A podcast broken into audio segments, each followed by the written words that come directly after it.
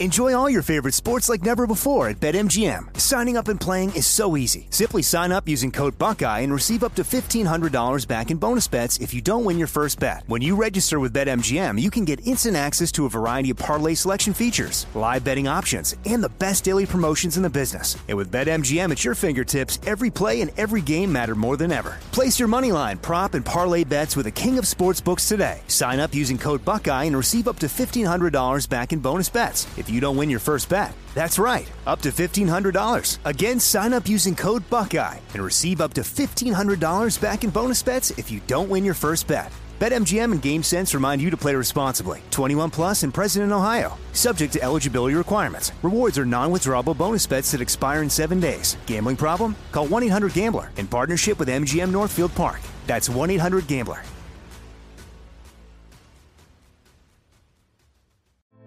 Hey, girlfriends, it's me, Carol Fisher, back with another season of the global number one podcast, The Girlfriends.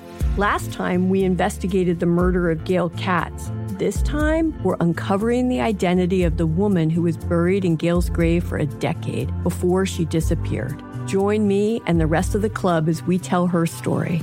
Listen to season two of The Girlfriends, Our Lost Sister on the iHeartRadio app, Apple Podcasts, or wherever you get your podcasts. As important as choosing the right destination when traveling is choosing the right travel partner. Gene! Gene Fodor! Gene, was good! But be careful, because the worst trips result when two partners have two different agendas. The CIA really need your help, Gene. Freeze, Americano! Huh? Oh. Gene, run! Listen to Fodor's Guide to Espionage on the iHeartRadio app, Apple Podcasts, or wherever you get your podcasts. Imagine you're a fly on the wall at a dinner between the mafia, the CIA, and the KGB. That's where my new podcast begins. This is Neil Strauss, host of To Live and Die in LA, and I wanted to quickly tell you about an intense new series about a dangerous spy taught to seduce men for their secrets and sometimes their lives. From Tenderfoot TV, this is To Die For. To Die For is available now. Listen for free on the iHeartRadio app, Apple Podcasts or wherever you get your podcasts. Chapter 9 Sasha. They unloaded her in Plano.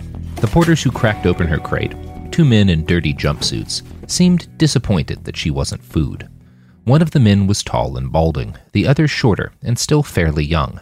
They had white skin, burnt reddish by the sun, and neither of them looked like they'd bathed in quite some time. Their faces were gaunt. Sasha didn't see any extra fat on either of them. Ah, dang, said the tall one. Welcome, said the short one. I hope you're ready for what this is.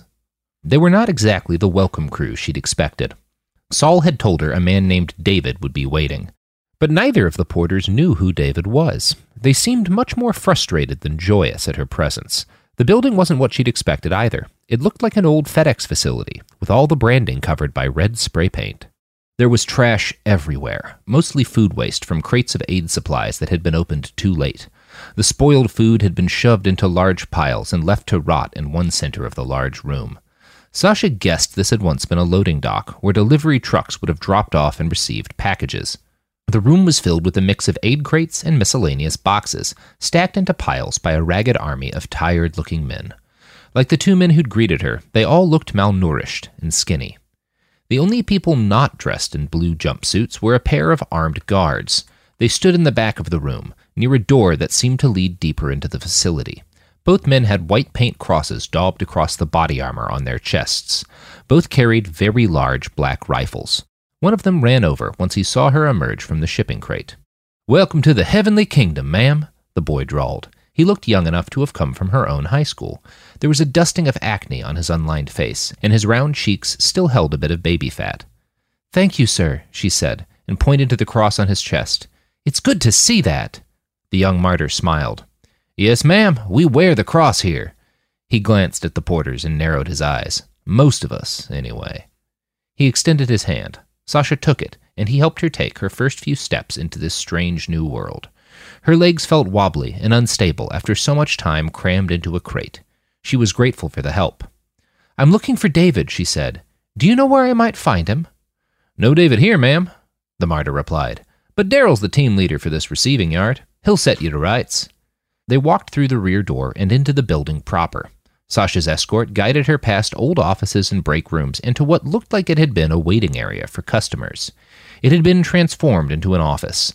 The only occupant was a single man, surrounded by four folding tables, each piled high with a mix of paper shipping manifests and folding e paper displays.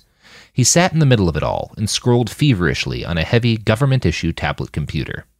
This man, Darrell, was tall and broad shouldered, but stooped forward.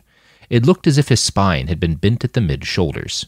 Sasha relished the deep lines on his face, the bags under his eyes, his receding hairline, and even the way his joints popped audibly as he stood when she entered. No man she'd met in the American Federation had aged so honestly, not even her father. Sasha realized with a start that this was the first older man she'd ever really seen. He must be fifty at least. Hello, sir, she started. Oh, nuts, he spat. Not another one of you. The man had a thick drawl. He sounded country in a way Sasha had only heard in movies. Her voice caught in her throat as she tried to respond. Sir, I'm I'm looking for David. Yep, he grunted. You and every other teenager what's come through my depot. I'll tell you the same thing I told them others. Ain't no David here. Sasha's eyes widened. She squeaked and immediately hated herself for it. No, no David? Darrell must have seen the fear in her face and taken pity, because his tone softened. Listen, I, uh, he glanced at the small screen wrapped around his wrist, tapped it a couple of times, and looked back to her. I got about 15 minutes left here before I got a meeting downtown. I can drop you off. Folks there can help you get set up, if you decide to stay. I would appreciate that very much, Sasha said. Her face reddened again when she asked, Is there a restroom I can use around here? I'd like to clean up a bit. Yep, the man grunted and nodded towards a red door in the back of his office. That one's private. No shower, but the water runs. Sasha couldn't really smell herself anymore, which she knew meant she probably smelled terrible. The thing she wanted most was a long, hot shower with shampoo. Holy God, she realized, shampoo is amazing. She was so preoccupied with the thought of clean hair that she didn't even chastise herself for the blasphemy. Sasha knew she wouldn't find shampoo in this restroom, but any kind of clean was better than her current level of filth. She thanked Darrell and stepped into his bathroom. Sasha told herself it wasn't the worst bathroom she'd ever seen, even though that was a clear lie. The floor, once white tile, was so crusted with black and yellow she could only tell there'd ever been tile by the slight suggestion of squarish shapes underneath the filth. The toilet had been shattered almost completely. All that remained was a little circle of busted ceramic around a hole in the ground. It seemed to function as a squat toilet now. The sink was intact, but it also looked like it hadn't been cleaned at all in the last year. The metal of the faucet was green where it should have been silver. Sasha held her nose, turned the hot water on, and hoped for the best. It took her a round minute to stop hoping for hot water. Of course, this place didn't have a functioning water heater. This is a war zone, you stupid girl, Sasha cursed herself. She felt tears at the edge of her vision, but fought them down. Slowly, deliberately, she pulled off her top, undid her bra, and hung both from the doorknob. As she did, she thought of the book of Romans.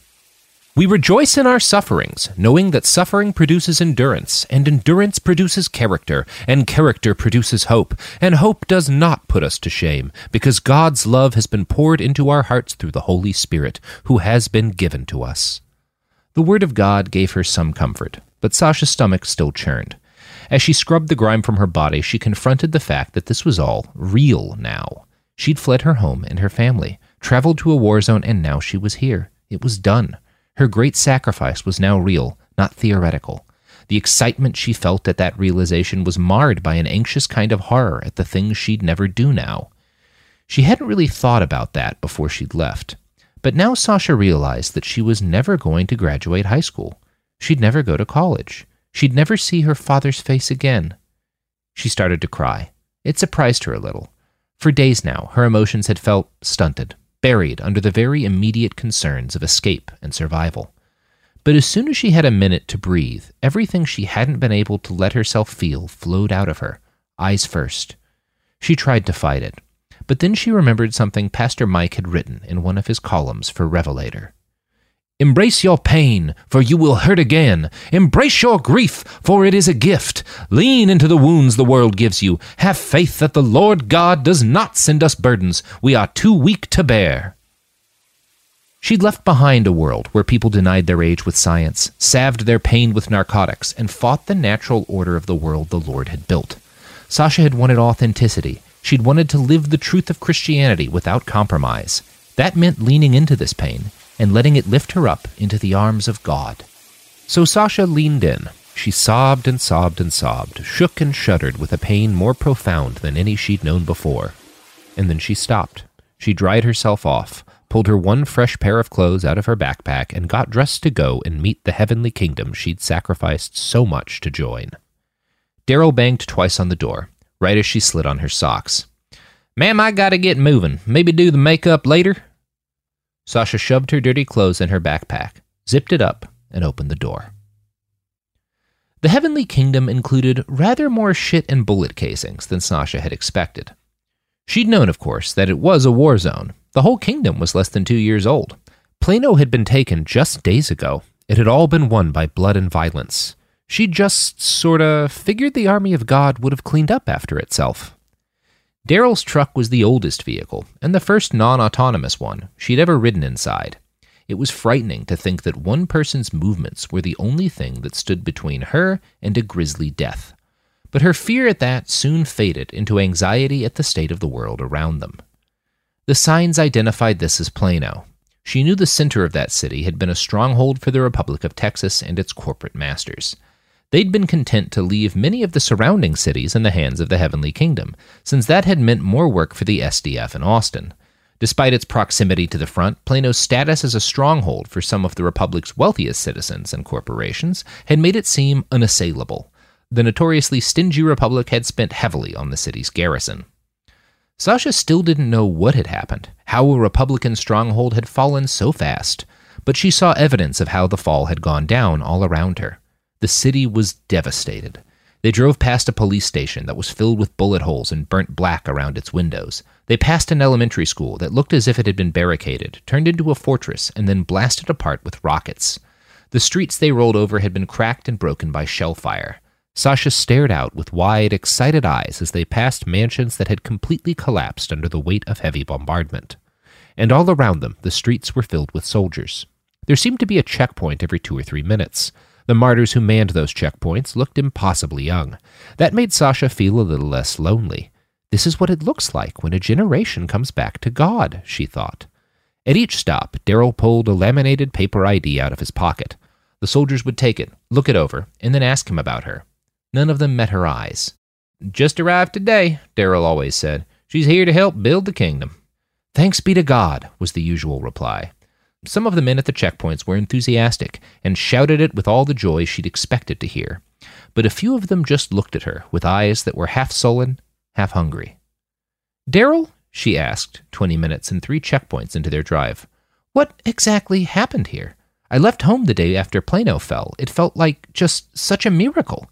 It seems impossible for things to change so much, so fast. Daryl fixed her with a look that Sasha couldn't quite read. It made her nervous. The next words jumbled up as they left her mouth. It's just, mm, uh, I mean, I know all things are possible through God, but how? How did we win here? From what I read on the news. The older man laughed. Well, there's your problem. Trust in the news. You ain't gonna read much true about Texas there. All those foreign papers love the SDF. He spat out the window for emphasis. And they treat the Republic like a real government, not like a collection of robber barons and their hired guns. Truth is, their position was always rocky. People round here would rather live under God's law than the rule of the rich, or those Prance and Austin faggots. He spat again, and somehow made the gesture look like an apology. Sorry for the curse, Miss Sasha. It's been a minute since I spent much time round a woman. She smiled in response because she wasn't really sure what else to do. And then they turned a corner, past a mostly intact line of shops and a sign that welcomed them to downtown Plano. The wide streets had been cordoned off by sandbags and what looked like enormous fabric cubes filled with rocks. Several dozen armed men milled about, and in the center of the broad thoroughfare, Sasha saw what could only be a gallows built right in the middle of the two lane street. It was her first gallows. Capital punishment was illegal in the American Federation. She stared, horrified at the way the six corpses strung up there swung to and fro with the breeze. Sasha squeaked, just a bit, in shock. She was glad the bodies weren't very close. Daryl seemed to notice her discomfort. He looked down at her with a mix of pity and understanding. Ain't always pretty what we're doing, but it's the Lord's work. The truck rolled to a stop outside of a large red brick building that reeked of government. Sasha couldn't tell what it had once been. The sign was too thoroughly burned. A new sign, made of white vinyl, identified this building as the House of Miriam. This be your stop, ma'am, Darrell said. Thank you. She forced a smile and then asked, Should I just go in? I'll walk in. How's about that? Sasha nodded her gratitude. She wasn't a 100% sure what was supposed to happen at this point. Revelator had claimed that every man and woman who journeyed to the heavenly kingdom would be given meaningful work, food, and as much shelter as the martyrs can provide. She knew that she could expect to be housed with other young, unmarried women, at least until she and Alexander were finally together. But this trip and the heavenly kingdom was already so very different from everything she'd expected. That was reinforced when she stepped out of the truck and directly onto a pile of spent bullet casings. There were burnt cars in the street, burnt buildings all around her, and a vague but persistent smell of sour milk in the air. The feeling of dread that had built inside her since she'd left the crate hit a new crescendo. And then Darrell took her inside the house of Miriam, and everything changed again. Sasha saw a middle aged woman sitting behind a desk in a big white room while younger women sat and lined the walls around her. The older lady had loose, friendly jowls and a mop of gray hair tossed into a lazy bun. She looked exhausted until the moment she fixed eyes on Sasha. At that moment, her eyes lifted, along with her lips, into a smile that was the truest thing Sasha had ever seen. Praise be to God! she cried. You've made it! And then a sea of girls rose up around her. Most of them appeared to have been sewing up military uniforms, but at the moment's call, every one of them set their work down and rose up to meet her. Sasha was swarmed by a sea of smiling faces as girls pressed their hands to hers, or embraced her, or prayed over her and chanted in tongues.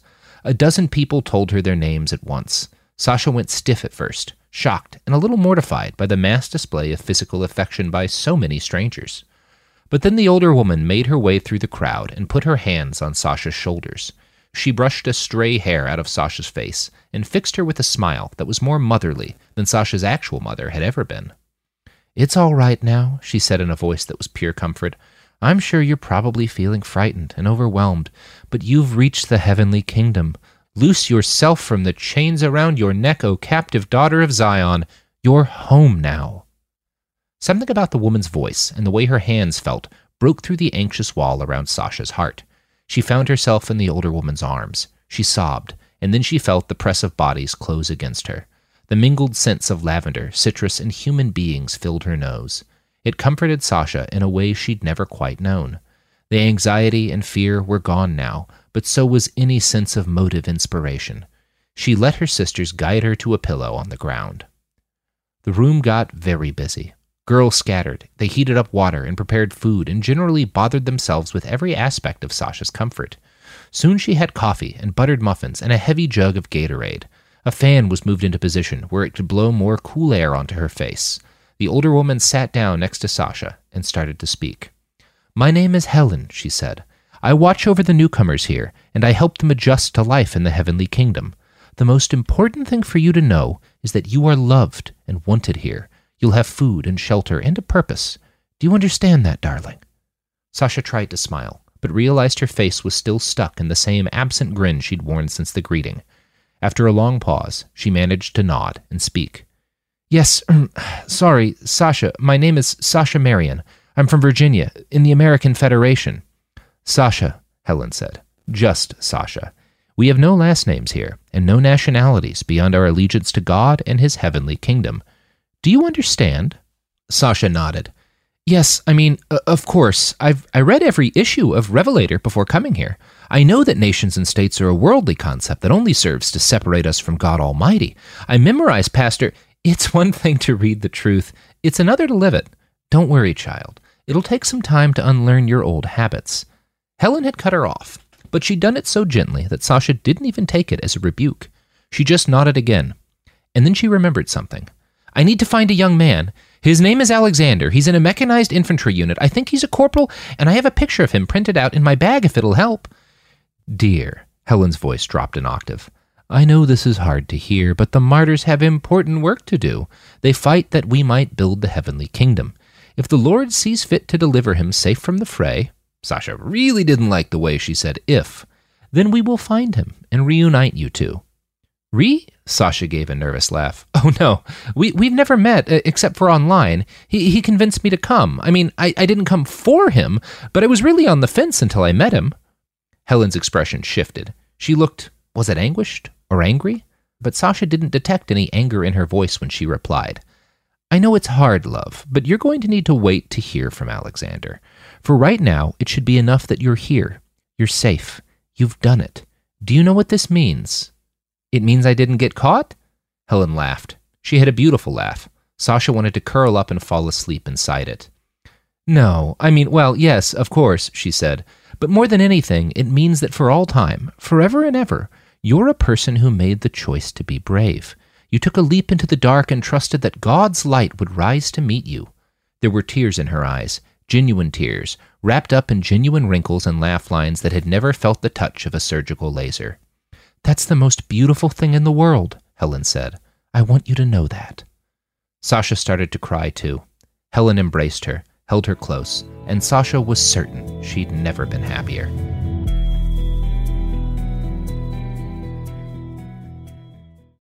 Enjoy all your favorite sports like never before at BetMGM. Signing up and playing is so easy. Simply sign up using code Buckeye and receive up to $1,500 back in bonus bets if you don't win your first bet. When you register with BetMGM, you can get instant access to a variety of parlay selection features, live betting options, and the best daily promotions in the business. And with BetMGM at your fingertips, every play and every game matter more than ever. Place your moneyline, prop, and parlay bets with the king of sportsbooks today. Sign up using code Buckeye and receive up to $1,500 back in bonus bets. If you don't win your first bet. That's right, up to $1,500. Again, sign up using code Buckeye and receive up to $1,500 back in bonus bets if you don't win your first bet. BetMGM and GameSense remind you to play responsibly. 21 plus and present in Ohio. Subject to eligibility requirements. Rewards are non-withdrawable bonus bets that expire in seven days. Gambling problem? Call 1-800-GAMBLER in partnership with MGM Northfield Park. That's 1-800-GAMBLER.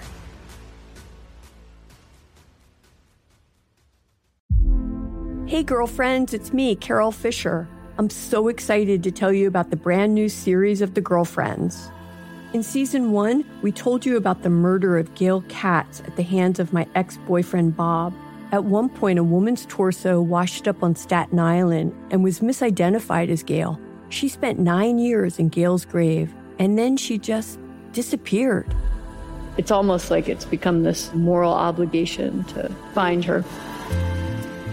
And that's what we're going to do find this missing girlfriend and tell her story. With the help of some of your favorite girlfriends from season one, like my producer Anna. Oh my God. My friend Dr. Mindy Shapiro. Hi, it's Dr. Shapiro, and I'd like to speak with the deputy medical examiner. And of course, Gail's sister, Elaine Katz. Having no closure, it kills you. Join us as we try to solve a 35 year old cold case. It's not going to be easy, but it's going to be one hell of a ride. what? I can't believe this. Listen to season two of The Girlfriends, Our Lost Sister on the iHeartRadio app, Apple Podcasts, or wherever you get your podcasts.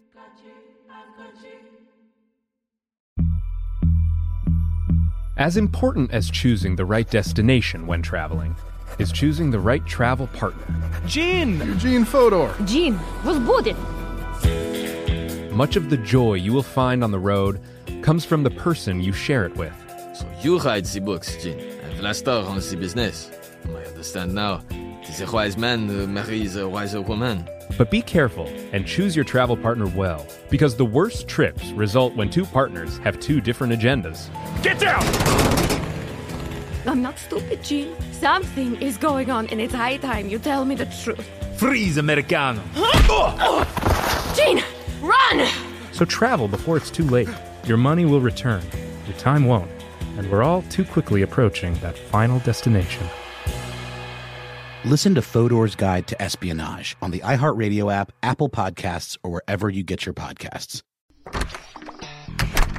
Hey guys, I'm home. Everyone knows that it's Dad's job to be a bit of a joker. Sorry I'm late, everyone. There was an accident at the factory. Monty fell into the upholstery machine. Don't worry though, he's fully recovered. Good one, Dad. Did you get the pizza for dinner? So he likes to keep everyone happy with some dad jokes. Yep, right here. I had a coupon, and it saved me a lot of dough.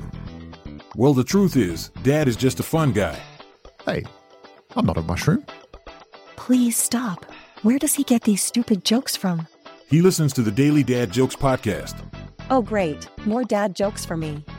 We've delivered over 15,000 jokes to over 3 million listeners, and man, the postage fees are killing us. Listen to the Daily Dad Jokes podcast every day on the iHeartRadio app, Apple Podcasts, or wherever you get your podcasts. Chapter 10 Manny. It couldn't have been much past 10 in the morning when they arrived at the City of Wheels. Topaz and Skullfucker Mike had helped him and Reggie into an open topped red buggy they had apparently driven out to the ambush. The old vehicle beat the hell out of walking, but it had not been built with comfort in mind. Every bump and jostle on the road sent pain shooting up from Manny's fucked knee to what felt like a small forest of tears in his shoulder muscles. Mike, the driver, kept the vehicle at a conspicuously slow pace, but he hurt all the same. The 10 minute drive was agony. But then Rolling Fuck came into view, and all thought of pain faded from Manny's mind. The main structure of the city had once been a colossal Bagger 288 strip mining machine. It looked like a sideways, skyscraper sized spider made of scaffolding and cranes. At the center of the vehicle was a four story building on a massive set of treads. Four spindly towers rose up out of that main structure and in a giant half circle in the air around it. A gantryway, the length of a football field, connected the spindles to a mighty steel arm at the end of the structure. It had once housed an enormous wheel bucket mining apparatus, but that had been replaced by a queer cube structure. It sat high in the air and gleamed in a shade of black that made Manny's stomach hurt. The overwhelming motif of Rolling Fuck was aftermarket. The spindle towers had originally looked like scaffolding and mainly existed to offset the weight of that titanic arm, but they'd been built on and added to with a series of treehouse looking contraptions. He saw people, hundreds of them, climbing from door to door via a series of ladders, ropes, and what looked like vines. Below the main body of the city, a series of vehicles surrounded the vast, rolling building that made up the city's foundation. Manny saw long haul trucks, deuce and a half army transports, and at least one old Abrams tank. Hundreds of sets of solar panels glistened under the Texas sun. Good God, Reggie whispered, awe temporarily overwhelming his pain. I didn't realize any of the road tribes were this large. There were easily two or three thousand people visible in the sprawling camp. Mike glanced back at Reggie, a somewhat stern look on his face. This is not a tribe, it's a city. Oh, said Reggie. That's just how a lot of people back home refer to. I get it, Mike interrupted. But there are actual indigenous tribes out on these roads Comanche bands in the panhandle roving up from New Mexico to Colorado. We've got defensive and trade agreements with a few different groups of Apache out west. The Navajo have the only stable territory south of Mormon land and north of Albuquerque. Mike glanced back at the road long enough to steer around a pothole and turn them in the direction of what looked to be a greeter station. Then he continued. Anyway, there are tribes out west, but we're a city. The fact that we don't hold any land or control any territory is important to most of the folks here. Think of it as a kind of rebellion from people born to a settler culture. Ah, Reggie nodded. That's absolutely fascinating. I have so much I want to ask. In good time, buddy, Mike said. Let's get you all settled in first. Manny knew that every foreign correspondent he'd ever met would kill to have the opportunity Reggie had just lucked into. The road people were a popular topic in world media. He supposed that wasn't surprising. They all led visually spectacular lives. Rolling Fuck was just the grandest variation on a theme. It was famous across the West for having the highest proportion of post human citizens. Something like a third of them were chromed enough to no longer fit into the Homo sapiens category. Manny had never heard of them traveling this close to Dallas before. They were banned in all of the Republic cities. People with military grade mods were uncontrollable. That, and cultural PTSD from the war, made them pariahs pretty much everywhere. The main structure of the city was encircled by a ring of 30 ish large and heavily customed RVs. A few dozen smaller vehicles, many of them bearing sundry armaments, were scattered throughout the campground. The only thing that resembled a checkpoint was a tidy little one room trailer with a bright welcome sign above it. Mike steered them in to park in front of it. The guard who approached them was a shirtless, dreadlocked person with dusky brown skin and an automatic shotgun. Topaz kissed them. Then the guard greeted Manny and Reggie. Welcome to Rolling Fuck. Rules are don't start no shit, won't be no shit. Cool? Manny nodded. So did the Brit. All right, they said. Enjoy. Manny was a little shocked by how loud it was. Several of the camps appeared to have been built mainly out of speakers. There were a handful of open air bars outside the main structure of the city, heterogeneous mixes of tiki torches, brightly colored silk shade structures, and scrap metal bar tables. Despite the early hour, quite a few people were drinking and dancing. Manny noted more people were doing the former than the latter. Most people were either naked or wearing a few pieces of light, ornamental clothing. Nearly everyone carried a firearm. He looked over to the journalist and noticed that Reggie was blinking rapidly and working his jaw. His arm was still dislocated, and it seemed to pain him as much as Manny was pained by his leg. Manny's sense of professional pride lit up again, and he leaned forward to speak to their hosts. I, I don't mean to seem ungrateful, he said, but is there some way we could uh, see a medic? We're pretty shredded back here. Yeah, yeah, Skullfucker Mike grunted. Topes and I got some meta shit in our trailer. We'll get you. Just suck it up a bit longer and. Oh! He popped open the glove compartment. Inside it, Manny could see a handgun, a battered can of Miller High Life, and a large bottle of pills. Skullfucker Mike passed the bottle back. Oxy. Printed 'em out myself like two weeks back. Probably shouldn't take more than two or three unless you've got a robust fucking narco suite in your brain meat. Manny took two. Reggie took four. Mike guided the little buggy through the organized chaos of the encampment and towards a large silver airstream parked about a dozen feet away from what Manny guessed was the backside of Rolling Fuck. He guessed that because someone had bolted a 20 foot tall license plate to that end of the city. It said, Honk please, in glowing white letters. The buggy slowed to a stop, and Skullfucker Mike hopped out. He put out a hand as Manny and Reggie started to stand. Hold up, guys. Y'all are just covered in pieces of dead people. He went up to the airstream and came out moments later with one arm full of towels and a large jug of hot, soapy water. Manny and Reggie washed their hands and faces, pulled off their shirts, and scrubbed the blood from their chests. The Brit looked over at Topaz when it came time to take off his pants. Um, he said when she made no motion to hide her face. Hmm? She asked. Would you mind turning around? Oh! She seemed surprised. Her face went a bit red, but not with embarrassment at their impending nudity. I didn't even think about it. You people come from the world. She turned. Reggie and Manny scrubbed most of the blood off their aching, wounded bodies. Skullfucker Mike brought them a pair of fluffy white robes, bundled them up, and ushered them inside the airstream.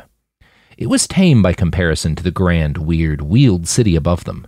The gleaming silver vehicle had been modified with a rooftop greenhouse that was filled with pot plants and some squat bush with red berries Manny had never seen before. The back had been extended and the stainless steel replaced by an enormous bay window. As he entered, Manny was hit by a wave of cold air and the strong smell of marijuana. Roughly half the trailer's interior was taken up by a huge papasan bed covered in velvet blankets and dozens of furs. A circular table started right where the bed ended, and the rest of the trailer was a large, glass walled combination bathroom bar. There did not appear to be a kitchen. Manny's leg had started throbbing as soon as he stood up to exit the buggy, so he dropped into the first seat he could find, a little padded bench by the table opposite the bed. Reggie sat down on the other side of the table. Manny noticed that he looked nervous, sweaty. The journalist's hand shook just a little. His skin seemed pale. Topaz came in after them, followed by Skullfucker Mike. She hopped over the table with the grace of a deer jumping a fence and, in one smooth motion, spun round and settled into a cross legged sit on the plush mattress. Skullfucker Mike walked up to the bar and pulled down a large white bottle with the words Roofies written across it in black marker. He took two pint glasses, filled them three quarters up with the white liquid, and then added a splash of cranberry juice to each glass. Scully? Topaz sounded reproachful. Mike stiffened, then dropped his shoulders in contrition. He turned towards them. Sorry, guys, my manners are burnt out. Would either of you like a G teeny? Neither of them answered for a long second. It was Reggie who finally responded. G teeny? Mike laughed. Yeah, that's what Topes and I call GHB and cranberry juice. Really hits the spot after shooting something. I can make you guys some, uh, human sized portions. No thanks, Manny and Reggie said at the exact same time. The big man handed one glass to Topaz and belted down the other himself. The woman took two gulps to finish hers. She handed her cup to Mike, and he walked back to the bar to fill both glasses again. Reggie looked shocked. I'm fairly certain you just ingested enough GHB to kill two normal humans. Eh, Topaz shrugged. I'd say what we've had so far is only 70% or so of a fatal dose for someone your size and metabolism and mods. Scully's better at drugging people, though. Skullfucker Mike finished pouring two more G-teenies and nodded. She's about right. The Brit drinks more, though. I'd say he could take a heavier dose than, uh, what, what was your name again? Manny, Manny gasped out. And, uh, would it be too much to ask for, like, some medical care? We are both in tremendous pain. Topaz and Skullfucker Mike looked ashamed. Ah, jeez, Topaz sighed. Fucking hell, guys, we're so sorry, added Mike. Then he grabbed a long knife from his belt and gouged it deep into his wrist. Reggie damn near jumped out of his chair. Manny kept still. The pills had started to help, but he was in too much pain to react to anything with gusto. It's all right, Topaz assured them, in the kind of voice Manny remembered his mom using on their cat when it was sick. I know it looks weird, but he's helping. Helping? Reggie gasped as Skullfucker Mike positioned his open wound over a shot glass, jammed the knife in slightly to the left, and let a thick strand of his syrupy red blood fill the glass. He filled a second one in the same manner. Then he pulled the knife free, set it on the bar counter, and handed the shots to Manny and Reggie. By the time he reached them, Manny noticed that the big man's wounded arm had already scabbed over. Don't worry, Skullfucker Mike smiled. My blood's pretty sterile, and it's full of good robots. They'll take care of you. Manny took the shot right away. He knew it was working when he felt pain from the wounds in his back again. That meant Mike's blood had fixed whatever god awful thing had happened to his knee well enough that it barely throbbed. Mierda Santa, the curse slipped out. Manny felt better. Great, in fact, but kinda queasy at the same time. He felt somehow in motion, almost as if his whole body were shifting and burbling like the contents of his gut. The fixer glanced at his journalist and nodded to the empty shot. It's, uh, it's good. Reggie looked terrified. His knuckles were white. The journalist gripped the edges of the table like he was holding on for dear life. I am fine, he gritted out. Ah, damn it, Scully, Topaz said. You've scared the poor kid with your damned wizard blood. Shit, said Skullfucker Mike. Sorry, we were trying real hard not to trip your head. Topaz nodded. The gesture looked a little telegraphed, as if she were out of practice with making it. Stock sapiens, like yourself, don't always do well around folks like me and Mike. We move too fast, or we've got too many weird extra parts. I don't know. It's probably different for every one of us. But your brains definitely read monster when you see us. Oh, Reggie croaked. You're not monsters. You've both been very polite, perfect hosts. Ah, said Mike. It's got nothing to do with how nice we are or aren't. It's how your brain reacts to the way we look and move. It's because we're fucking monsters, Scully. She fixed her eyes on the journalist. I don't mean that in a bad sense, but like, we've taken a big damn step out of anything near to nature. Nothing is supposed to be the way we are. It's normal for humans to feel weird when they're around us for the first time. Oh, well, said Reggie. Maybe don't slice your wrists open in front of company in the future? Or at least do it behind a screen? Mike nodded as if that had been a profound suggestion. Then he handed Topaz her second G-Teeny and belted down his own. They were both visibly intoxicated now. Topaz's eyes looked unfocused, and she sprawled out backwards on the bed and cuddled absent mindedly with one of the fur blankets on her bed. Mike drifted off too, tapping his foot to a beat Manny couldn't hear and drumming his fingers on the bar top to what looked like a completely different beat. The journalist stared at his bloodshot. It looked like it had begun to clot. A thin rind had formed across the top. Reggie was in obvious pain, but he was just as obviously too squeamish to drink a stranger's blood. Manny felt a lot better, though. It was weird how fast Mike's blood had worked. He found himself worrying at the scab for a gash he'd received on his forearm, only for the scab to fall away and reveal clean new skin underneath. An hour ago, it had been a bleeding wound. It really works, man, he told Reggie. Just trust me. Choke it down. Reggie didn't look convinced. Think about what a story this'll make for everyone back home, Manny said. You escaped a killer drone and drank the blood of an immortal. You'll dine out on that for years. Reggie still looked pale and rather disgusted, but he put his fingers around the shot, closed his eyes, and then gulped it down. Manny heard him retch once and then twice. Tears beaded at the corners of the journalist's eyes, but then he swallowed and slumped back in his chair. Skullfucker Mike was hard at work mixing up another batch of cocktails. These ones seem to just be normal gin and tonics. Four of them. There's not anything fucking crazy about those drinks, is there? Manny asked. Mike shrugged. Two shots of gin, splash of tonic, nothing you normies can't handle. Neither of us asked for a drink, Manny said. Yeah, Topaz yawned from her place stretched out on the bed. But you almost died today. You should always have a drink after almost dying. Listen to Topaz, said Mike as he passed out the drinks. She's almost died more than almost anyone I know. Reggie came alive as his hands touched the drink. He gulped it down faster than either of the posthumans. Manny took a couple slight sips of his own. It was heinously strong, before he sat the glass down and asked, polite as he could manage, So, uh, wh- why are we here? And why were you there? That kind of luck doesn't just happen, and now we're just all gonna what? Hang out in your trailer, getting lit? Would that really be so bad? asked Mike. Scully, Topaz said in a warning tone. He's right, and it'd be rude of us to pretend we've got altruistic motives here. She looked Manny in his eyes. It was a little unnerving, because her left eye was a notably different shade of brown than her right one. And then there were her metal fangs. Look, kid, she said, we got a duty to help strangers in immediate need. It's rule number one for all the monsters here. But we were out there because we were looking for someone like you. A fixer? He felt dumb as soon as he asked. To her credit, Topaz just smiled. A citizen of the Republic of Texas. One who's not afraid of dangerous work, Mike added. And judging by the day you've had, I'm a guess you've a certain familiarity with danger.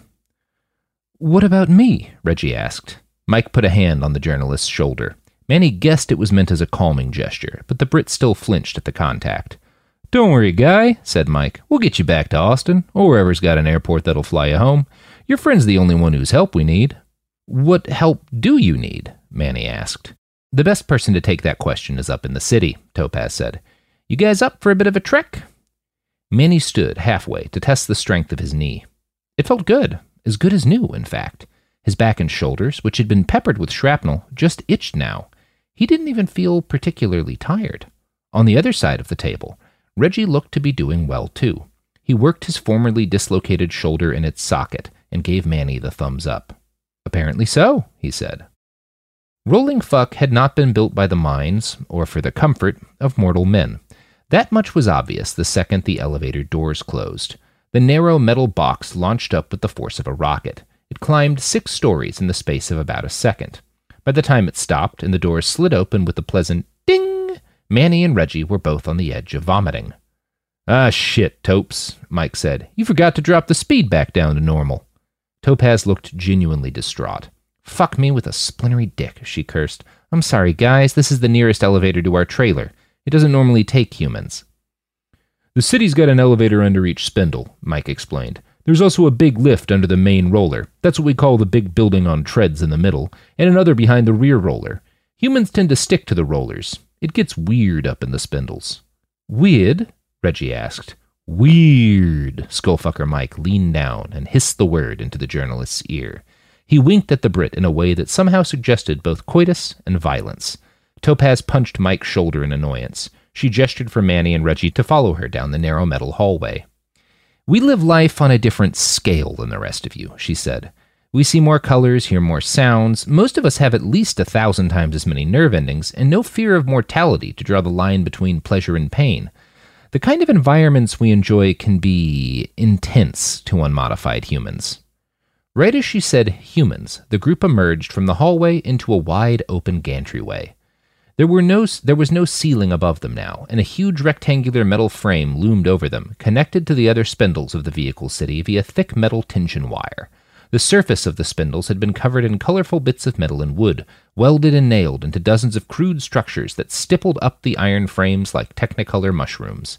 Everything was covered in lights and screens and buzzed with the hum of a thousand speakers. Reggie's pace slowed. The journalist's jaw was slack. He mouthed what must have been a curse, and then asked their guides, Is it okay if I record?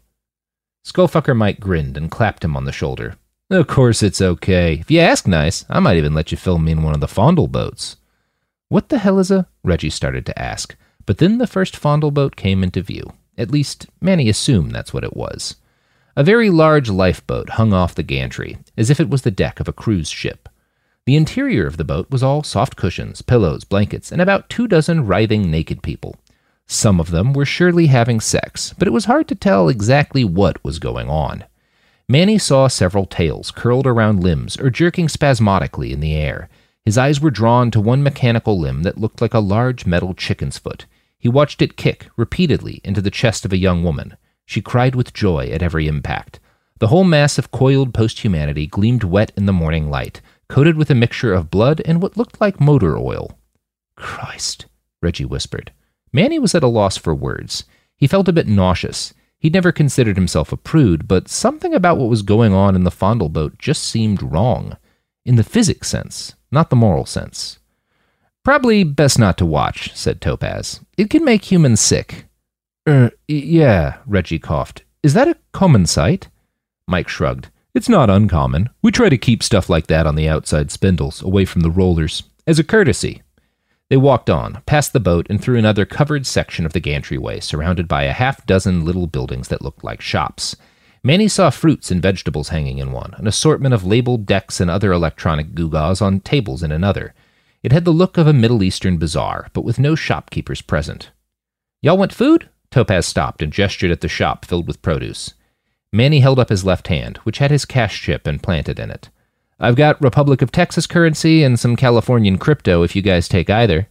Mike and Topaz both laughed, and then Mike grabbed an apple and tossed it Manny's way. Manny caught the fruit, although it was a near thing. We don't use money, not within the city, Skullfucker Mike explained. We do sell a lot of what we grow for foreign monies, but that's mostly used to book bands or buy stuff we can't make. Nothing costs anything here. Not to us, and not to our guests. Y'all are guests, Topaz clarified. Manny hadn't really had time to think about his stomach in the hours since their explosiony wake up call. They'd been on the run and in danger the whole time. But now that he had a moment to think, he felt a mild gnawing sensation in his gut. The journalist must have been in the same way, because he immediately set to piling fruit, bags of nuts, and a paper sack of vat grown jerky into his arms. Manny went for a bag of shelled pistachios himself, and the two munched as Skullfucker Mike and Topaz led them across the spindle's gantry and down towards the main roller. The main roller had once held the control center and engine room for the gargantuan strip mining vehicle.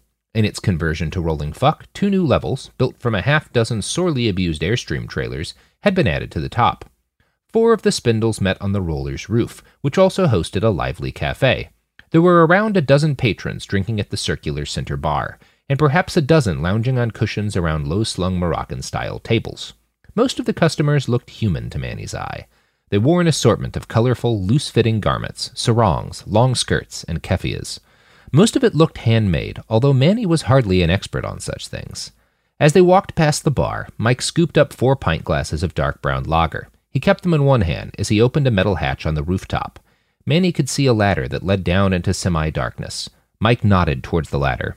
Down you go, beer at the bottom. Manny and Reggie descended into a luxurious conference room. It was candlelit, dim enough to seem intimate, but bright enough for human navigation. A single redwood table dominated the space. It was 12 feet in diameter and low to the ground, like all the tables he'd seen in the cafe. Cushions and other colorful, lumpy, soft things surrounded it. One man and one woman were already seated, cross legged, around the table. Manny was shocked to see they were both quite old. The man was heavyset, with a lot of curly black hair piled atop his head and around his craggy, lined face. Startlingly bright blue eyes stood out over the flickering candlelight. He wore an old fashioned suit with a necktie and everything. It was the kind of suit a banker might have worn fifty years ago, if the old movies Manny'd watched were close to accurate. He looked to be in his sixties, while the woman next to him seemed considerably older. Her face was so lined and her skin so thin, she almost looked fake, like some kind of animatronic creation. No one looked that old anymore. The Austin Autonomous region wasn't wealthy, but basic Juven treatments were cheap and heavily subsidized. Even the poor could afford to combat the worst side effects of aging. Things were different in the Republic of Texas proper, but none of the poor there lived long enough to look like this woman. She wore high waisted purple yoga pants and a very tight t shirt with a faded print of a five fingered Bart Simpson flipping the bird. Her hair was completely white and bound behind her in a tight ponytail. She smiled at Manny when he looked at her. The old woman's teeth were as white as her hair. Hello there, young men, she said in a voice that evoked the platonic ideal of a grandma. Hello, Topaz. Mike? Skullfucker Mike, ma'am. Skullfucker Mike corrected her as he came down the ladder. He handed Manny and Topaz each a beer and then found a cushion large and plush enough for his bulk and dropped down. Manny took his cue and found a seat. Reggie grabbed the cushion next to him. Topaz leaned against the back wall, but stood as she introduced them. This is Manny Sanchez. He's a fixer from the Austin region. And this is Reggie Sullivan. He works for the BBC. Manny, Reggie, this is Nana Yazi. She's our eldest. And the less old fart is Donnie Ferris. He's a guest. And a Brit, too. Wait, the Donald Ferris? Reggie asked. The guy who made. Visions of Blood? Yes, said the old man. Did you actually watch it, or have you just seen a handful of 10 second clips in your media feed over the years? Both, actually, Reggie replied. Mm, Donald grunted. Manny had heard of Visions of Blood back in school. It was a documentary, released a year before the Second American Civil War caught fire. It followed two Navajo Special Forces veterans as they organized a massive direct action campaign that started in Santa Fe but spread throughout the Southwest. His textbook had called it one of the major seeds of the old U.S.'s collapse. Reggie was clearly starstruck by Donald. Manny was more curious about the old woman. No matter where he turned his head, he couldn't quite seem to escape her eyes. She had this strange way of staring at him without really staring. It made Manny feel somehow naked and vaguely comforted all at the same time. Nana meant grandma, which made sense, but he wasn't sure what the rest of her title meant exactly. Are you in charge then? He asked her. In response, everyone but Reggie chuckled. No one is in charge here, said Nana Yazi. That will become increasingly clear the longer you stay. I'm the eldest, which means exactly what it sounds like. I'm old as dirt, and I'm older than any of the other dirt around here, too. She eyed Donald Ferris and continued. When I give advice or have an opinion, some people listen. This is not a state, and I am not a head of state, but sometimes I play one for the folks outside. Foreign policy, diplomatic relations, that sort of thing. Mainly because no one else can be arsed. By the way, she added, welcome to the City of Wheels, or, she frowned a little, Rolling Fuck. I argued rather strenuously against that name, but I was outvoted. I like the name, said Skullfucker Mike. It's fun. Cities shouldn't take themselves too seriously. That's when the problems start. So why are we here? Manny asked. I mean, I'm grateful and all. We're grateful, he nodded to Reggie. But I know y'all aren't just being nice. Mike said you had dangerous work. Skullfucker Mike, Skullfucker Mike insisted again. Yazi ignored him and replied to Manny. We do have a job for you, Mijo. You are not required to take it, though. If you say no, we'll still return you and your journalist friend to Austin. And if you do help us, you'll be compensated. So what is it you need? The old woman snapped her fingers. A projection screen hummed to life on the wall of the room that faced Manny and Reggie. It displayed three faces two women and one man. They all looked young, although that meant very little. One woman was white and kept her hair in a bright purple mohawk. The other was as bald as Skullfucker Mike, with round cheeks, green, scowling eyes, and skin a little darker than Manny's. The young man was very pale. He appeared to be of Chinese descent, and his exposed skin was covered in scarified symbols from a language Manny didn't recognize. From left to right, Marigold Fulton, Thule Black Elk, and Rick Hartford. They're all citizens, and they act as our negotiators when the city is in the southwest. Two days ago, they arrived in Plano to negotiate a trade deal with the Republic of Texas. We have quite a lot of processed coffee, and we were hoping to trade it for. She trailed off a bit, and her cheeks reddened. Manny thought she looked embarrassed. For snacks. Snacks? Reggie asked. Yes, she nodded. The Frito Lay Corporation is, or at least was, still headquartered in Plano. The junk food they produce is harder to find out west. We mostly wanted Cheetos, Topaz licked her lips. For whatever reason, the imitations we print out here just don't cut it. We barter everywhere we go, Nana Yazi continued. And since posthumans aren't welcome in most populated areas, our negotiators are all pretty close to baseline. They traveled unarmed into Plano. The city fell six hours after they arrived.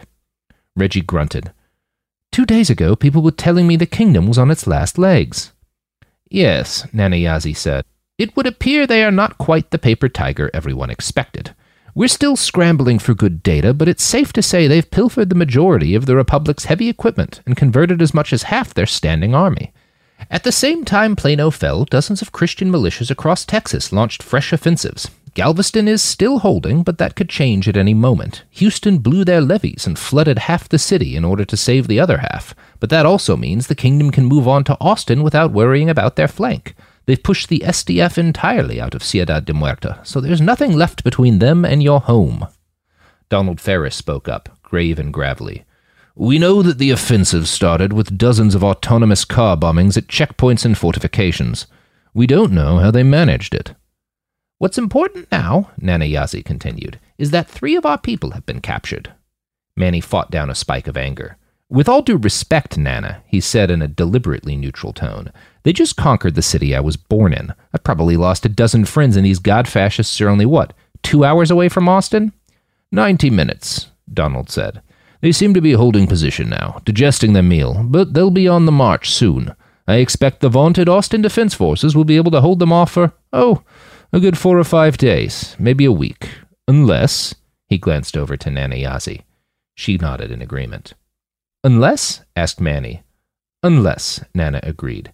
Unless our militia comes to their aid. We're not in the habit of fighting other people's battles, but we're also not in the habit of letting regressives win. I asked for a vote once we learned our people had been captured. Our fighters, most of them, agreed to stop the Heavenly Kingdom's advance and give your people time to coordinate a proper defense. But there's a catch. Ah, Manny was starting to get it. If you step in, they'll kill your people. Nana Yazi nodded. Yes, and none of our fighters are willing to risk that. Well, I'm not sure what you want from me, Manny said. I'm a talker, not a fighter. A talker is exactly what we need, Emmanuel, Nana Yazi assured him. Manny winced in irritation at the use of his full name. Manny, he insisted, in the same tone Skullfucker Mike had used a little earlier. As you say, mijo. What kind of talking do you want me to do? he asked. I'm sure you've all got better negotiators than me. Perhaps, but you've got something none of our people possess. You're a citizen of the Republic, and the Heavenly Kingdom has just issued a general amnesty for all citizens willing to repent and declare allegiance. You know how the people in this region talk. You won't arouse suspicion if you enter. So you want me to find your people, and then what? Break them out? I can barely shoot straight. I don't think I'm the man to execute a prison break. They've got plenty of fighters, son, Donald Ferris growled. But if Topaz and Skullfucker Mike haven't keyed you in on this, the Chromed aren't exactly good at blending. He's right, Nana smiled sadly. We'll pair you with someone who could do the violence, but we'll need you to get them close enough to find our people and effect an escape. You'll need to help our person maintain their cover. Manny felt a powerful anger boil up inside his belly. So basically, you and your militia are holding my homeland hostage, and if I don't risk my culo to save your negotiators, Austin dies? Mijo, it's nothing as sinister as that. Our people want to fight, but. But, Donald picked up, we're all family here, and family comes before corrupt, fractious foreign militias and equally corrupt, fractious foreign cities. All told, I'd say it's a good deal for you. What was your plan before this meeting? Nana Yazi asked. Manny opened his mouth to respond, but realized he didn't have a clear answer. He hadn't exactly had much time to puzzle that out, and any time he'd tried, he thought about Oscar, his missing stringer, and that made him want to panic. He's dead, or worse, and there's nothing you can do about it. What you can do is buy a fucking plane ticket and beg the Germans to take you in as a refugee. That seemed like a good plan, or at least the best of a bunch of shitty options. But a scornful voice rose up from the dark recesses of his semi withered conscience. What about his wife? Are you just going to leave her broken widowed? You have to at least give her something. I'm flying to Germany, he said, or maybe France, wherever I can get the cheapest ticket, either in Austin or El Paso. How much money do you have saved up, son? Donald Ferris asked. They won't issue a long term visa unless you've got at least 60 grand, Californian. Manny had a little more than half that. Less once he paid off Oscar's wife. Widow. Fuck, man, you sent him out there. The uncertainty and despair must have been obvious on his face. Both Donald Ferris and Nana Yazi gave him the sort of looks normally reserved for wounded kittens. I may be able to help, the old Brit said. I do have some connections in Germany, people who might sponsor your visa, if you help. The thought of a visa, the mental image of seeing one stamped in his otherwise worthless passport, was intoxicating. Manny'd never traveled outside of Texas, but he had kept at all times an active passport. It had been the physical anchor for his wildest dreams. And now Donald Ferris was telling him he could make something as magical as a visa real. Manny almost swooned. Do I have to decide now? he asked, careful to keep his tone as calm as he could manage. Of course not, Nana Nanayazi said. That would be terribly unfair. You should get some sleep and then a proper breakfast. There's certainly enough time for that, and you look exhausted. He was. Now that the excitement of the morning had faded, he felt gripped by a bone deep weariness that was not at all helped by the dim lighting and comfortable cushions around him. Reggie should have been even more tired, what with the jet lag, but the journalist looked alert, jittery, despite the bags under his eyes. If it's possible, Reggie said, and you have one, I, I could really use a high speed data connection. My deck's been spotty since the shooting started. I've got a lot to upload to the company's servers, and I should probably check in with my editors, let them know I'm not dead, etc., etc. That won't be a problem. She stood, and her knees popped audibly with the movement. Oof, she grunted, and then continued. Topaz and Mike, Skullfucker Mike, will show you to a nice, relatively soundproof room.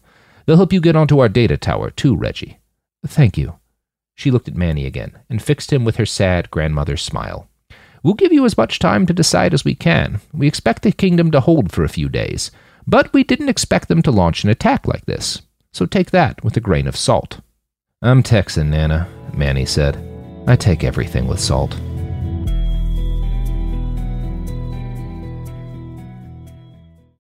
Enjoy all your favorite sports like never before at BetMGM. Signing up and playing is so easy. Simply sign up using code Buckeye and receive up to $1,500 back in bonus bets if you don't win your first bet. When you register with BetMGM, you can get instant access to a variety of parlay selection features, live betting options, and the best daily promotions in the business. And with BetMGM at your fingertips, every play and every game matter more than ever. Place your moneyline, prop, and parlay bets with the king of sportsbooks today. Sign up using code Buckeye and receive up to $1,500 back in bonus bets if you don't win your first bet. That's right, up to $1,500. Again, sign up using code Buckeye and receive up to $1,500 back in bonus bets if you don't win your first bet. BetMGM and GameSense remind you to play responsibly. 21 plus and present in Ohio. Subject to eligibility requirements. Rewards are non-withdrawable bonus bets that expire in seven days. Gambling problem? Call 1-800-GAMBLER in partnership with MGM Northfield Park. That's 1-800-GAMBLER.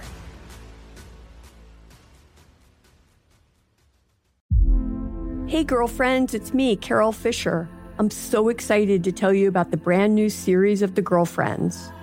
In season one, we told you about the murder of Gail Katz at the hands of my ex boyfriend, Bob.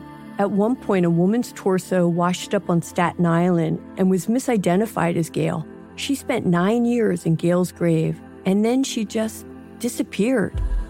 It's almost like it's become this moral obligation to find her.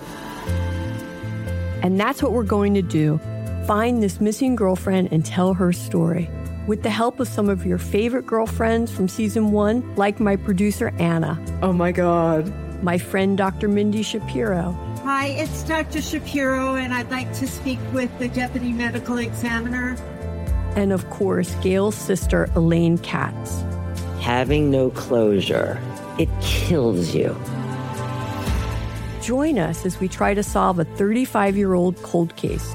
It's not going to be easy, but it's going to be one hell of a ride. what? I can't believe this. Listen to season two of The Girlfriends, Our Lost Sister on the iHeartRadio app, Apple Podcasts, or wherever you get your podcasts.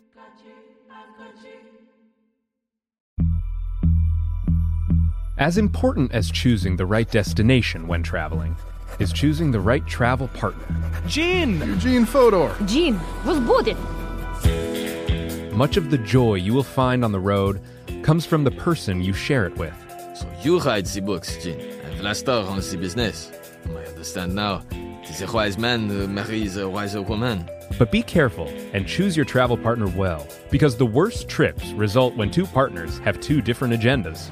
Get down! I'm not stupid, Gene. Something is going on, and it's high time you tell me the truth. Freeze, Americano!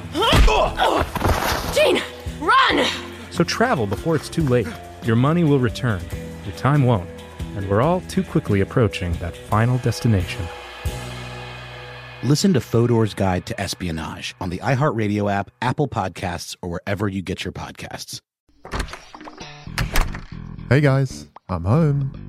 Everyone knows that it's Dad's job to be a bit of a joker. Sorry I'm late, everyone. There was an accident at the factory. Monty fell into the upholstery machine. Don't worry though, he's fully recovered. Good one, Dad. Did you get the pizza for dinner? So he likes to keep everyone happy with some dad jokes. Yep, right here. I had a coupon, and it saved me a lot of dough. Well, the truth is, Dad is just a fun guy. Hey, I'm not a mushroom. Please stop. Where does he get these stupid jokes from? He listens to the Daily Dad Jokes podcast. Oh, great. More dad jokes for me. We've delivered over 15,000 jokes to over 3 million listeners, and man, the postage fees are killing us. Listen to the Daily Dad Jokes podcast every day on the iHeartRadio app, Apple Podcasts, or wherever you get your podcasts. Chapter 11 Roland. Roland loved fighting men in powered armor. The increased firepower and durability gave them an outside chance, which made it fun, and the sheer expense of modern suits made it feel a little like wailing on rich kids with fancy toys. But Roland did not like fighting normal humans. He'd hoped the infantry coming up behind the armored troopers would run like hell once he popped their vanguard. But instead, they'd insisted on a fight and started shooting at him with very large guns. One explosive munition had hit nine yards ahead of his position, and the other had impacted close enough to pepper Roland's torso and face with shrapnel. So, regretfully, he charged the enemy. The martyrs shot back, they hit him a few times, but Roland paid their bullets as much mind as he would a mild rain. He drew close enough for visual contact. These martyrs were a motley sight. Several of them fought shirtless with white crosses daubed across their chests. Most of them wore body armor, very little of it modern. Roland saw a lot of old pre war plate carriers and surplus police vests. That crap wouldn't stop military grade rifle rounds. Although, since the only weapon in Roland's hand was a big ass wrench, how these men were armored hardly mattered. They were mostly armed with old M4s and a smattering of newer assault rifles, probably pilfered from the Republic of Texas. Fifty men, six technicals, two drone carriers. Roland hit their skirmishing line before the teams on the recoilless rifles, his first target, could reload. Roland's wrench broke jaws and orbital bones. It cracked pelvises and shattered thighs. He dispatched the rifle teams and then danced through the onrushing mob of militia like some sort of compound fracture dispensing ballerina. And as he fought, Roland felt the familiar sunlight warmth of serotonin flood his synapses. He remembered a little of how the army had explained the battle drugs now flowing through his brain a guarantee of sustained aggression. The longer he fought, the harder it would be for him to stop fighting and to avoid killing. Roland felt his self control begin to fade as he knocked out his dozenth martyr. He started swinging harder, his blows increasingly connected with clavicles instead of coccyxes, and jaws instead of elbows. His hindbrain warned him as the kill likelihoods jumped from 4 to 6% up to 20, 30, 40%. He felt his conscience fade beneath the euphoric red haze of narcotic splendor.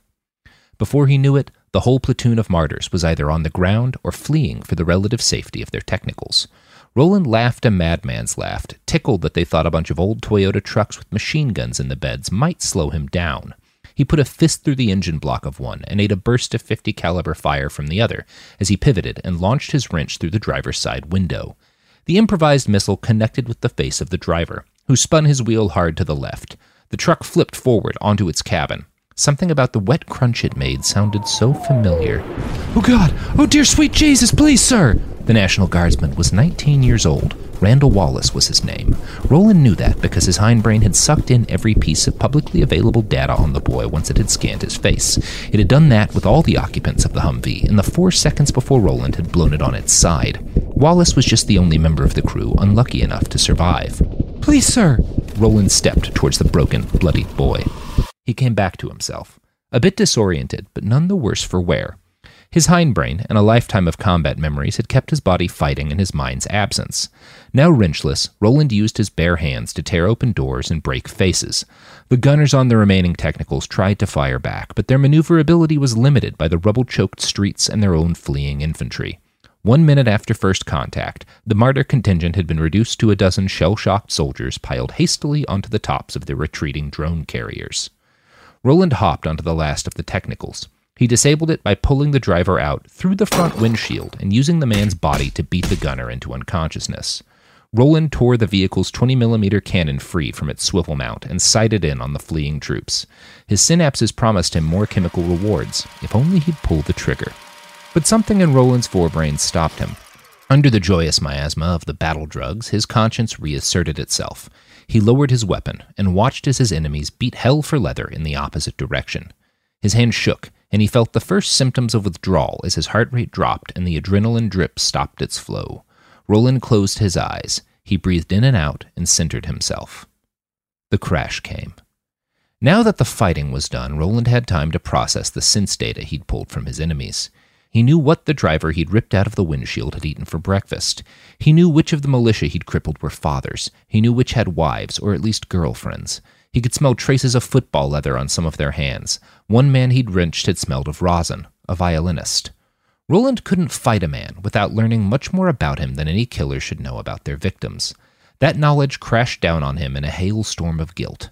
Roland dropped the cannon into the truck's bed. He hopped down, pulled Sardar's wrench free from the wreck of the second technical, and headed back towards Bigsby and his squad with a heavy heart. Nadine and Azame both looked pretty seriously wounded. Bigsby was helping to carry them both back to the APC while Will handled Overwatch with his grenade launcher. Roland caught up with them and fell into step. Bigsby looked over at him and grunted. You gonna try to take my nipple now? Roland shrugged. He wasn't in the mood.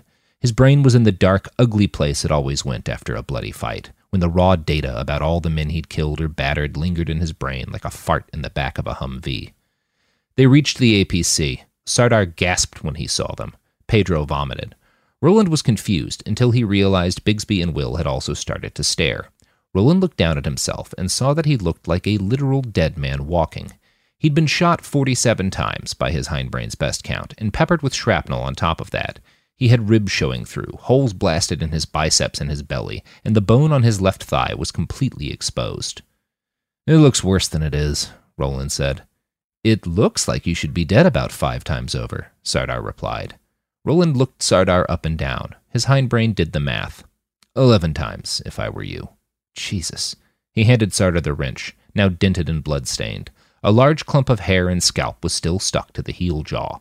The mechanic took his tool with one hesitant hand. He stared at the gore on it until Bigsby started to yell again. Oi, fuckos! In case you've forgotten, there's an army breathing up our asses. Sar, you good to drive, man? Sardar nodded his head. Then let's get the wounded in the cab and power the fuck out of here. Will, stay on watch. Will grunted and jerked his head at Roland. This fucker ought to cover us. He just took out half a company on his lonesome. You trust him to watch your six? Bigsby asked. Roland only half heard them. He stared off into the distance, worked his jaw, and clenched his left fist so hard his fingernails drew blood. He was lost in his head, scanning scent memories and analyzing the men he'd just beaten. He was drawn, again and again, to the memory of one man in particular. He'd worn a tattered U.S. Army issue vest and an M16 that posed as much of a threat to Roland as a drunken hornet. He'd had the scent of a woman on him. He wasn't alone in that, but the rich wave of oxytocin that had poured off him was intense and real. In his memory, the man's face kept twisting and morphing into the face of Randall Wallace. Roland started to cry. Bigsby and Sardar loaded Ryan, Nadine, and Azame into the transport. Will just stared at him, his gaze locked on Roland's tears as if each one were the Loch Ness monster. Roland didn't care. His hindbrain kept up its glitchy feed of data, a mix of information on the men he'd just killed and the men he'd killed years ago. Once the wounded were loaded up, everyone filed into the Mattis APC. Will popped the top hatch and sat gunner with his grenade launcher. Inside the APC, Bigsby and Pedro did their best version of first aid on their wounded companions. There wasn't much for them to do, though. Everyone in the squad had fairly advanced healing suites. Roland trudged into the APC and took his seat. No one made eye contact with him. Sardar kicked it into gear, and off they went. Waco had always been one of the worst cities in Texas. In the late 1800s, it had been a refuge for former Confederate loyalists. In the 1900s, it had developed a reputation as a haven for kooks and religious extremists. Caught between the economic powerhouse of Dallas and the relative cultural mecca of Austin, Waco was a second rate college town at best and, at worst, a meth filled rest stop between Texas's good cities. The revolution had changed that. After the Lakewood blast, Dallas had bled 60% of its population. Most of those people had fled to Austin, since constant flooding had rendered much of Houston uninhabitable. But half a million of them, ish, had swelled Waco into something resembling a worthwhile place to exist. The city had thrived in the post revolutionary years. It was nominally controlled by the Austin regional government, and so it had been spared the worst of the Republic of Texas's corruption. But now it looked like Waco would be the next city eaten by the expanding Heavenly Kingdom. Roland could smell the stink of fear in the air when they were still a half dozen miles out from the city limits. Once they hit the city proper, their convoy halted at a military checkpoint. Power armored Austin Republican guardsmen opened the side hatch of the Mattis APC and inspected the squad. Bigsby spoke for them, beamed over some credentials from the SDF, and they were waved in. They stopped at a fueling depot with the rest of the SDF column, and Roland hopped out of the APC to stretch his legs and roll another blunt. He picked a cherry apple wrap he dipped in a vat of extra strength hydrocodone syrup earlier that morning. As he rolled it tight and sealed the seam with his saliva, he watched the SDF unload hundreds of wounded warriors from half tracks and APCs in the beds of flatbed trucks. Many of the walking men and women looked wounded too. Most of the vehicles were damaged. Roland lit the blunt and stared off towards Dallas. It was still early in the morning, and the sky was streaked with red and orange. On the horizon, black smoke rose to meet the sunrise. Roland was struck with a powerful sense of deja vu. This wasn't the first time he'd watched a great city burn in the light of the rising sun. According to his hindbrain, it was around the 30th time. He recalled a few of those cities Denver, Baltimore, D.C., Richmond, but the particulars of each calamity were lost to his memory. He wondered, not for the first time, if his broken brain might be a blessing. Oi! It was Sardar. He approached from the rear and stepped up to Roland's right side. Roland offered the mechanic his blunt, now half smoked, and Sardar accepted it. He drew in a deep lungful of medicated smoke, held it in his lungs for three long seconds, and then exhaled with only a small fit of coughing. This tastes like fucking cough syrup, man. Yep, Roland agreed. There's enough opiates on that to kill a small cat. That's a weird thing to say. Yep, Roland agreed. Sardar took a second hit and then passed the blunt back to Roland. They stood in companionable silence for a minute and watched the distant smoke mingle with the morning light. Sardar spoke first. Jim's on his way out here. He's flying in with three more squads. Austin's approved emergency funding to stabilize the front. Apparently, a chunk of that's coming our way. Grats, said Roland. Then he asked, What's the money mean to you? Sardar shrugged. Cascadia, probably. Been saving for a couple of years now. Fifty grand to buy residency, another hundred grand or so to set me up for the first year while I find work. Roland finished another deep pull on the blunt and offered it to Sardar. The other man declined with a polite wave of his hand. No thanks. Roland puffed again and asked, So what's the Pacific Northwest got that you want? A future, Sardar said. I mean, that's what it always meant in my head. I grew up in El Paso, got trained up by that army, blooded in their first little civil war. The uh, Albuquerque secession, right? Sardar nodded.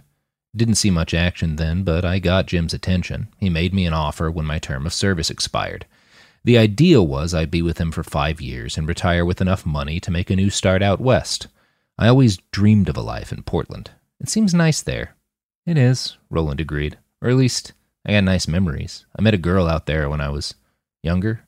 I remember watching the fog roll in with her. He ran a hand over the stubble on his head. It was weird to him that he'd been given so much control over his bodily functions, and yet he still found himself making nervous gestures. For some reason, talking about her made him want to cover his face. The impulse was wired into him, deeper than the carbon fiber that laced his bones. That, uh, uh sounds tough, Sardar said. He managed to look concerned without showing pity. I can't imagine having all these memories floating around with no through line to connect them together. It must hurt. Roland shrugged. What hurts most is knowing that it should hurt more. I don't remember enough to give the pain its proper due. They were quiet for a bit. Roland finished the blunt and put it out on his right index finger. Sardar pulled a bronze flask out from his jacket pocket, took a belt, and then offered it to Roland. It was Laphroaig whiskey. Even if he hadn't been chromed to the gills, Roland would have recognized that smell from three feet away. He took a gulp from the flask and passed it back. Sardar broke the silence again. Look, uh, maybe I'm reading things wrong, but we've got some tents set up near the APC. You up for a fuck? Roland looked the man up and down again. Sardar was a good looking guy, short, broad, and muscular, with a neat trimmed beard and curly black hair. Yeah, all right. It was pretty good sex. Nothing to blow Roland's mind, but the release provided a quantum of chill to calm the pangs of memory. Afterwards, Sardar fell asleep, nuzzled into his shoulder. Roland didn't particularly feel like cuddling, but he sensed the other man needed the human contact. So he laid there with him for a couple of hours, rolled and smoked two more blunts, and tried not to think about the lives he'd ended that morning. A little after noon, Bigsby came by and knocked on the tent flap. Sar, Roland, El Jefe's here. Clean up your fuck stink and meet us by the APC. They did. Five minutes later, the whole squad had assembled around the Mattis. Ryan looked more or less recovered from his injuries. Azame also seemed good as new. Nadine was still pretty bandaged, and her eyes were lidded and unfocused from blood loss and opiates. Will had brewed up a large French press of coffee. He busied himself pouring measures of it out into hemp foam cups. Roland took one and drained it in a single mighty gulp. It was proper post-human strength coffee. The caffeine rush mingled with the opiates and THC already flooding his synapses, and brought him to a lovely, half lucid state of quasi awareness. Did you guys fuck? Pedro finally asked, after about a minute of staring at Roland and Sardar and asking the same question with his eyes. Yes, Bigsby and Nadine both replied. Sardar laughed at that. So did Roland, For one beautiful moment, he felt nice. A kind of nice he was pretty sure he hadn't felt in a long time. And then came a familiar pattern of bootsteps, tickling Roland's ears. Jim. Roland turned just as Jim walked into view. His legs were covered by a pair of armored red leather chaps. His groin was wrapped up in a thick Kevlar thong, but his penis and ass were otherwise unguarded. He wore a double shoulder holster with a pair of bone handled wheel guns under his arms. The snake tattoos on Jim's chest and shoulders danced to a melody Roland eventually recognized as La Cucaracha. Your ink looks good today, boss, said Bigsby. Ass licker, said Sardar. Takes one to know one. I don't lick ass, Sardar replied haughtily. I eat it, like a starving hyena. More laughter, and another fleeting moment of community that was broken when Jim addressed the squad. All right, so several bunks have been humped here. This heavenly kingdom's got at least 10,000 effectives in theater, with armor, artillery, drones, the works. Our new employer, Austin, has about 3,000 fighters here in Waco, plus now the 15 of you lot. I flew in with Ajax and Florin. They're prepping their squads now. Bigsby spat. Ajax fights about as well as a drunk dog in a burlap sack. Will replied, You're just saying that because he choked you out in the blood dome last year. Bigsby responded with a middle finger. Ahem, Jim hemmed. Plenty of time for dick measuring later. Time enough for the rest of you, at least. This city doesn't have a ruler long enough for my dick. He paused for a laugh. No one obliged. Jim rolled his eyes. Assholes. So, look, we're in a bad position, with fuck all for reinforcements coming in. Austin might be able to scrape up a couple of battalions if they suddenly clear out the Houston front, but that don't look likely. Enemy has another 10,000 men there. Fuck.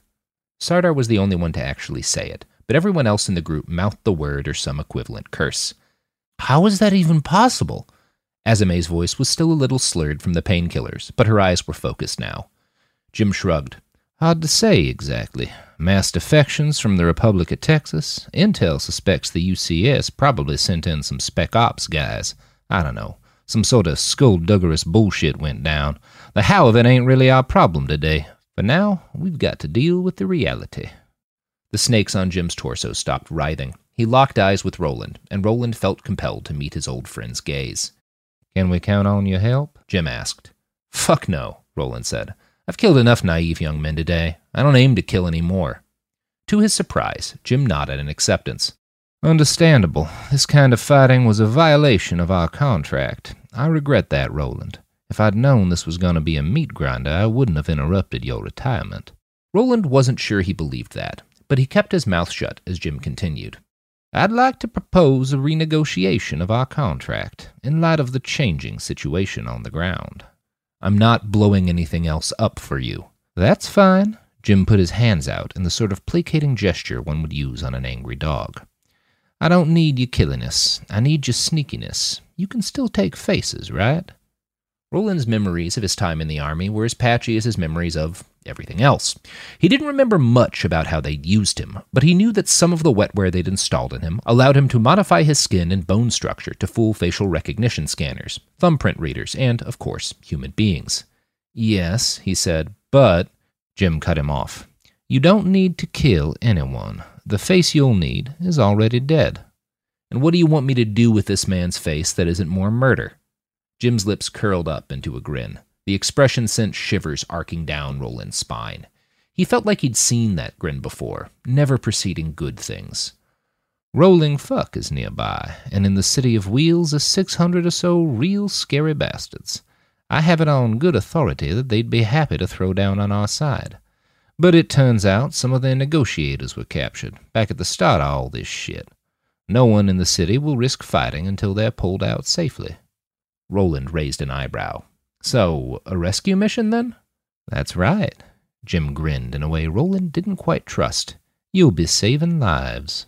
Roland's gut twisted into knots. The shades of a thousand memories spoke up and warned him not to trust Jim at his word. But those shades also drove him to take Jim up on the offer. He wanted his memories back. Jim smiled that hackle raising smile again. You don't have to agree yet.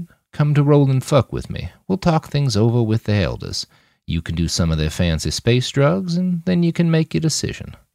All right, Roland sighed, but only 'cause you said fancy space drugs. They flew to Rolling Fuck in Jim's helicraft. It had been military issue originally, but the interior had been redone to Jim's tastes. That mostly meant a lot of velour and a full wet bar. There were four beers on tap, just to the right of a double barreled 35mm grenade launcher mounted beside the door. Roland drank for the duration of the 10 minute flight. You know, Jim said, Topaz lives there now. Been with the city a while. Topaz? Roland asked. Something shuddered in his gut. He felt his hippocampus flicker with the dim light of recognition. He saw that face again, the woman from so many of his dreams and a few of his shattered memories. So that was her name. It felt right, now that he knew it again. Do you remember her at all, Roland? Jim asked, his voice uncharacteristically tender. Roland nodded and swirled the beer in his hands to buy some time. I remember snatches of her, he said. I remember loving her. I remember enough that it hurts sometimes. Mostly it hurts that I don't remember enough to be as sad as I ought to be. There was a spark of real sorrow in Jim's eyes. The other man's hand twitched in a way that made Roland think he might have been about to reach out to him. But Jim kept his hand to himself. I'm not sure how much I should say, he said. I'm sorry. There was something in Jim's face when he said that. It resembled regret or guilt, but it passed quickly, and nothing else was said during the flight. They landed on one of the top spires of Rolling Fuck, on a landing pad that doubled as a nude bar. He and Jim grabbed another round of drinks before they proceeded down, through the infinite party that was the City of Wheels, and on to the top of the main roller. They grabbed another round of drinks there, and sat at the bar table while Jim waited for the word to go down. It was late afternoon by this point, and the evening had started to close in. The normal boiling Texas heat was cut by a cool breeze. White clouds rolled in around them. Roland's hindbrain told him there was, at best, a 12% chance of rain, but the clouds were still welcome. He and Jim drank in silence for a few minutes, until the other man tapped his shoulder and said, They are ready for us. They stood, a bit unsteadily, and headed towards the ladder down into the main roller. They reached the ladder just as two other people came up it a man and a woman. The man's face triggered a flurry of memory fragments fighting back to back in the choking streets of Baltimore, drinking heavily on the edge of a canyon in the Arizona desert, charging a riot line with pipes and hammers in their hands. A name bubbled up from inside the memories. Mike! he shouted before he really thought about it. Hey, brother! Skullfucker Mike froze. Roland was already halfway to a hug when he realized Mike wasn't feeling it. And then he caught his first good look at the woman coming up the ladder behind him. She had short cropped teal hair, damascene fangs, and eyes so loud he could almost hear her thoughts. Topaz. Ro- she started to say his name, and then her voice caught. He heard the ghost of tears beneath it, and then she finished. Roland. Yes, he said, not sure of what else to say. Do you remember me? No, he admitted.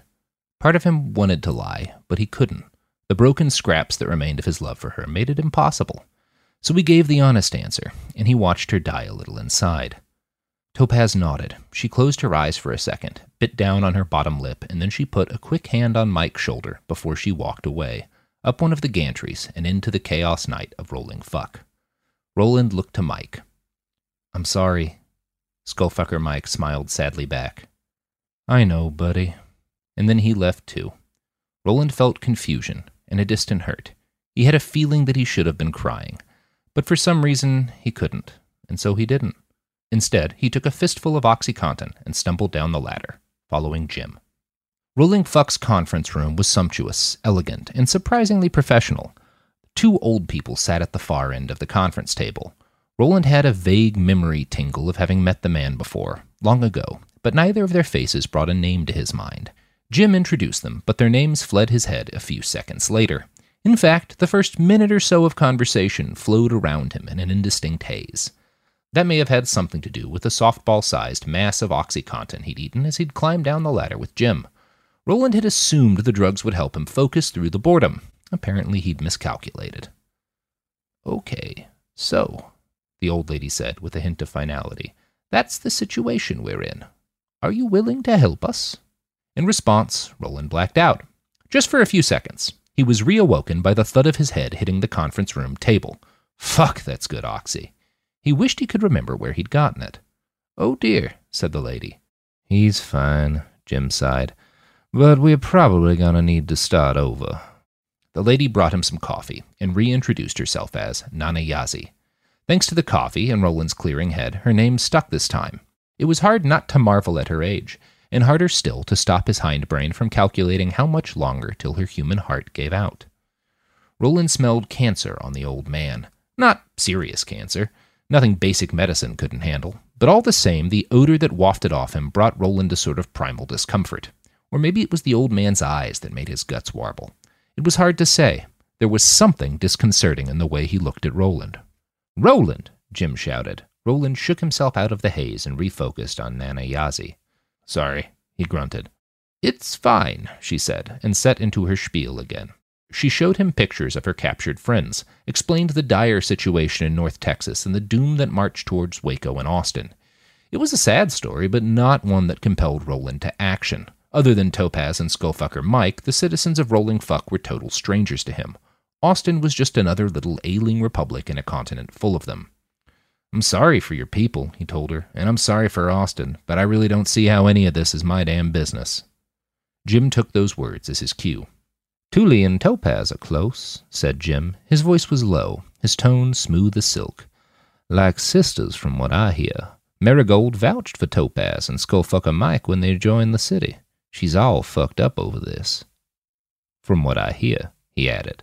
So let her do something about it then, Roland muttered. She's got enough chrome to choke a river. Shit, the city's got enough monster people to burn the eastern seaboard. Why do you need me? Because the modders aren't stupid, Jim said. They're scanning for chrome, for biomods, for everything but the shit you've got, because no one left alive is packing the shit you've got. Roland grunted again. His nostrils flared. There was something strange about the words Jim had chosen.